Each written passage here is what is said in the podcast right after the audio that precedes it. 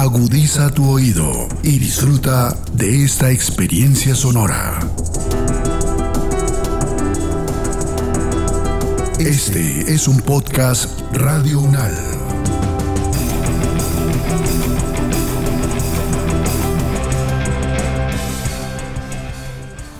Oscure. 202 de la calle 44 al 2125 del apartamento 101. Calle 24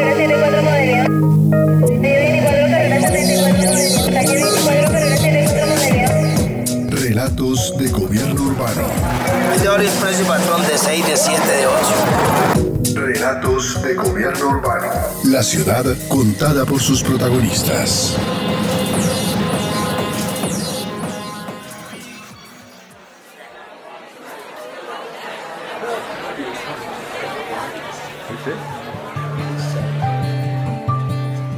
Es para mí un privilegio y además una enorme responsabilidad intelectual, profesional, arquitectónica, pero sobre todo ética. Ética porque este proyecto está pensado no solamente para el presente, sino y sobre todo para el futuro. No puedo por consiguiente equivocarme. He tenido, en consecuencia, que recoger todos mis conocimientos sobre el tema de edificios educativos, analizar en silencio y con paciencia edificios de otras latitudes y obras similares a las que estamos realizando hoy.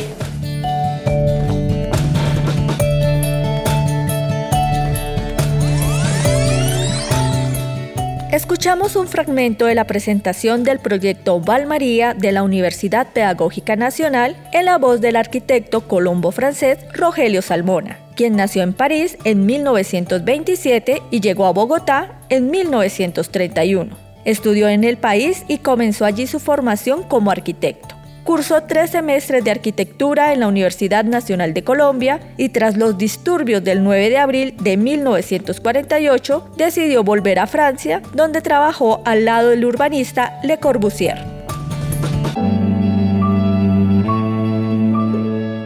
La profesora María Elvira Madriñán de la Universidad de los Andes recuerda cómo fueron esos primeros años de vida de Salmona en Colombia y cuál fue su formación.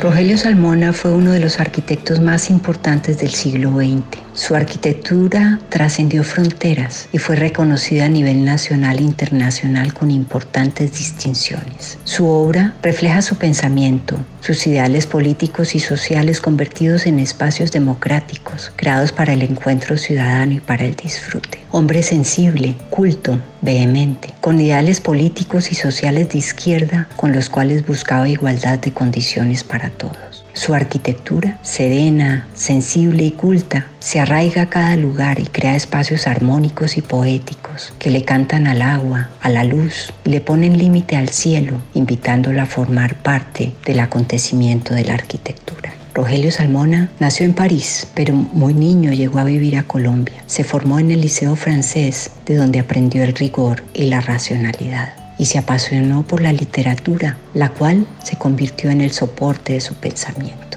Estudió arquitectura dos años en la Universidad Nacional y después, por circunstancias de la vida, llegó a trabajar con Le Corbusier en París, el más importante maestro de la arquitectura de su tiempo. Regresa a Colombia, su tierra, después de una larga ausencia y se volvió un ciudadano ejemplar, el gran defensor de los fueros de la gente del común, un miembro beligerante de la comunidad. Por su ciudad emprendió muchas batallas para proteger las mejores tradiciones urbanas, para recuperar los espacios públicos, para lograr una vivienda más digna para las clases populares y para defender los valores particulares de cada entorno. Soñó por su ciudad y luchó como un guerrero incansable toda su vida. Nos deja una obra memorable que se ha convertido en parte del patrimonio de nuestra ciudad.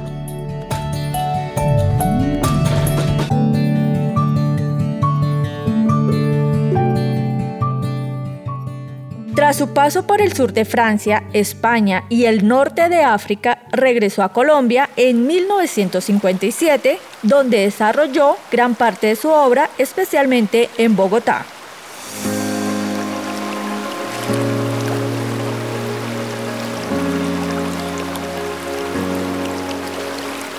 Sus construcciones se caracterizaron por la mezcla entre las raíces latinoamericanas y el contexto urbano. Se destacó el uso del ladrillo, del hormigón, combinados con el uso del agua como elemento, mediante canales, espejos, piscinas y estanques.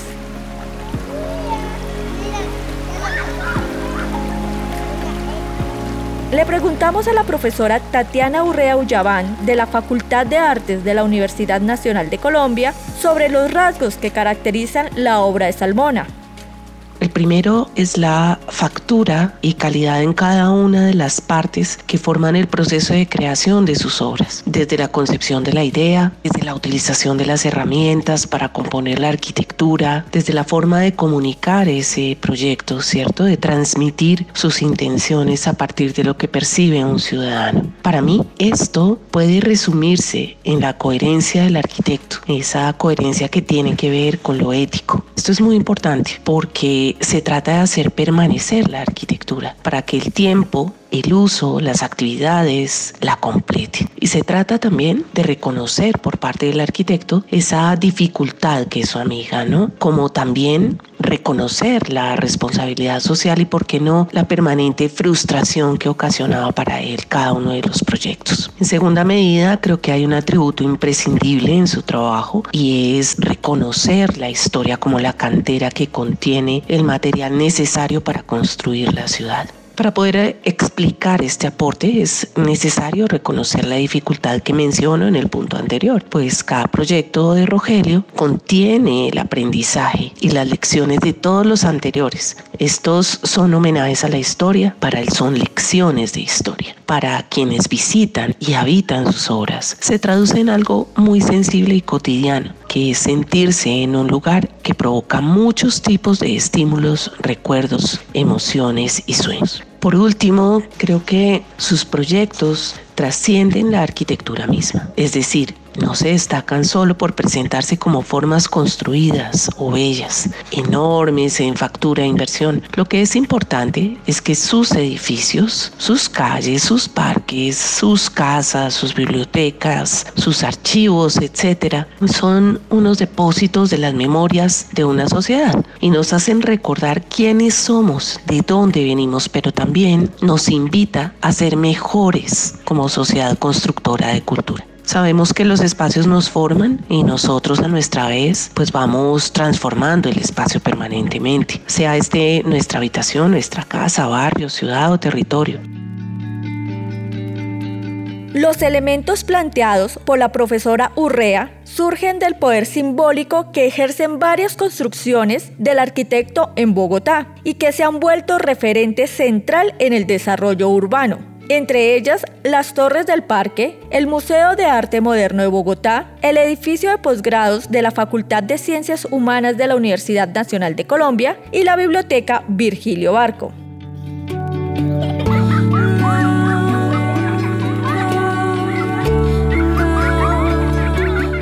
El profesor Carlos Niño de la Universidad Nacional de Colombia señala al respecto.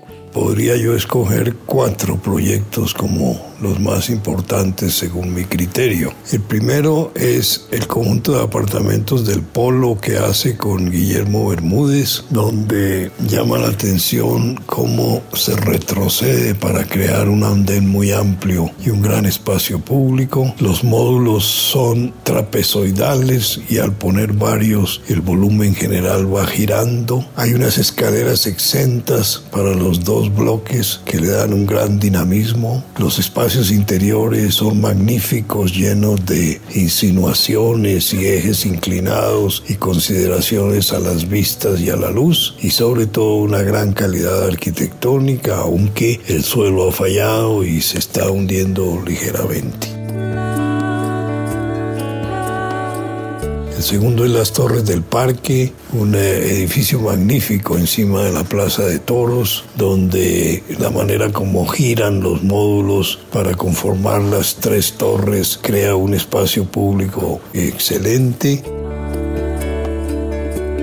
El tercero es la casa de huéspedes de Cartagena, ya en clima caliente, con la tipología del patio y una arquitectura ya no en ladrillo, sino en piedra coralina, un juego de corredores, de bóvedas, de espacios, de rampas, realmente maravilloso. Y el último es la biblioteca Virgilio Barco, que está en una zona que era casi un botadero de basura o de rellenos de tierra, pero que se convirtió en un gran parque con una biblioteca magnífica, abierta al público, como uno de los puntos culturales más importantes de la ciudad, con una arquitectura de una riqueza formal, de integración de las circulaciones, de las aguas, de los patios, de las visuales a los cerros y del jardín completo del parque, realmente maravillosos. En esta exposición tan breve yo diría que su lucha fue por la ciudad, como el edificio hace ciudad y resaltaría solamente cómo en las torres del parque, en vez de rejas que dividan el andén público de la zona peatonal privada, hay simplemente una placa diciendo propiedad privada, pero todos, todos podemos entrar.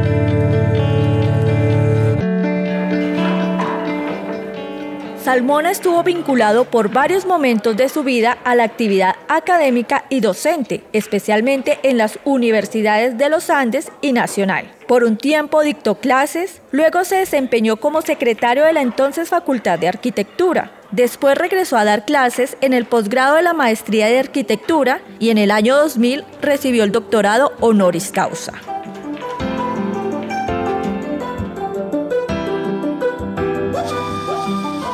Su primer paso por estas instituciones es descrito por Cristina Albornoz, profesora de la Universidad de los Andes. Recordemos que Salmona vuelve a Colombia en 1957, gracias a un contrato de profesor de tiempo completo de la Universidad de los Andes. Él enseña de manera paralela cursos de taller y de historia y también de manera paralela enseña en los Andes y en la Nacional. El recuerdo de los cursos de taller no era muy grato para él y probablemente tampoco para sus estudiantes. Por el contrario, los cursos de historia dejaron huellas imborrables. Salmona venía de tener una larga relación académica con Pierre Francastel, su maestro en la Sorbona. Lo que aprendió con Francastel lo aplicó en sus cursos de historia en Colombia y logró con ello algo que no ocurre con frecuencia, borrar los límites entre los cursos de diseño o de proyecto y los cursos de historia, encontrar validez y vigencia en las arquitecturas del pasado, vincular las artes con la arquitectura, analizar la manera como los cambios en la sociedad o en las técnicas producen cambios en la arquitectura y viceversa.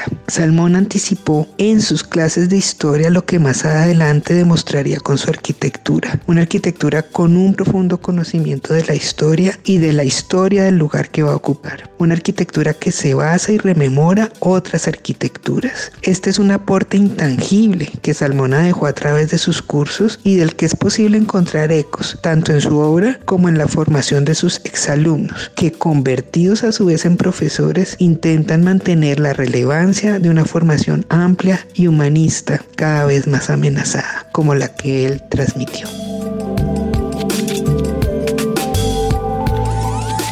Pues yo hablé en un momento dado de una arquitectura de realidad, una arquitectura que se ancla en las necesidades, en los anhelos, en las características históricas y geográficas de cada uno de los lugares donde se va a hacer el proyecto. Y eso es absolutamente fundamental. Si no hay un conocimiento profundo, no se logra una arquitectura que perdure. La profesora Albornoz resalta también el aporte de Salmona a la maestría en arquitectura, ya en el siglo XXI, y cómo fue un aprendizaje tanto para él, sus estudiantes y profesores. Los últimos que tuvieron la fortuna de tener a Salmón en un salón de clases fueron los alumnos y profesores de la maestría en arquitectura, programa que inició a comienzos del siglo XXI y al cual se vinculó Salmona en su proceso de formulación y puesta en marcha. Este espacio académico, dirigido en ese entonces por Rodrigo Cortés, abrió un escenario propicio para transmitir las reflexiones a las que había llegado Salmona en los últimos años de su trayectoria. El aporte ahí considero que fue mutuo y ocurrió en los dos sentidos. Por una parte, la influencia de Salmona está en la génesis y el enfoque de la maestría y a su vez el equipo de profesores y estudiantes sometió a Salmona un ejercicio de verbalización y precisión de ideas que de otra manera tal vez él no hubiera llegado a transmitir. Este aporte, respaldado por los archivos de sus registros, es de enorme importancia para la arquitectura en Colombia y en América Latina. En 2022 se cumplen 95 años del natalicio de Salmona y 15 años de su muerte. Una fecha importante para la arquitectura colombiana que nos permite recordar a uno de sus principales representantes, cuya obra y propuestas, en opinión del arquitecto Benjamin Barney, aún vigente. La vigencia del pensamiento de Salmona con respecto a la ciudad, la arquitectura y la política es total. Él repetía con toda la razón que hacer arquitectura en este país es hacer política. Por supuesto hay que entender que hacer buena arquitectura y no la copia vulgar de la arquitectura moderna y mucho menos la trasnochada de la arquitectura espectáculo ya abandonada por todas partes.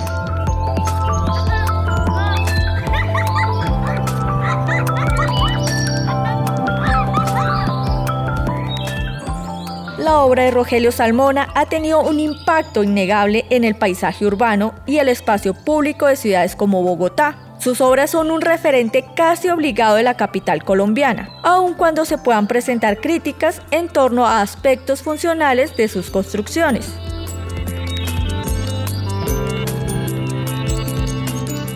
A portas de conmemorar ya casi 100 años de su natalicio, el estudio de sus obras y del impacto de las mismas en el desarrollo urbano sigue siendo importante para comprender el papel de la arquitectura en la construcción física y simbólica de la ciudad.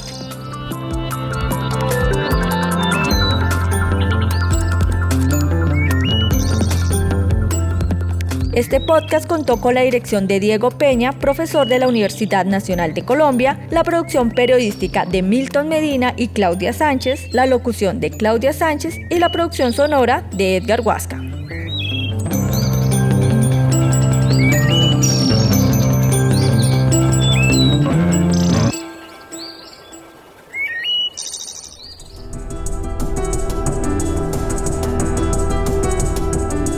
Las opiniones aquí expresadas son de entera responsabilidad de sus autores y solo comprometen a los realizadores de este podcast. No representan necesariamente el pensamiento de Radio UNAL ni la posición oficial de la universidad.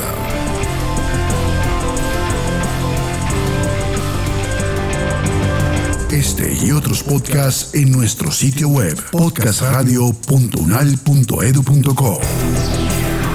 Síguenos en nuestras redes sociales. Nos encuentras como Podcast Radio UNAL, Universidad Nacional de Colombia, proyecto cultural, científico y colectivo de nación.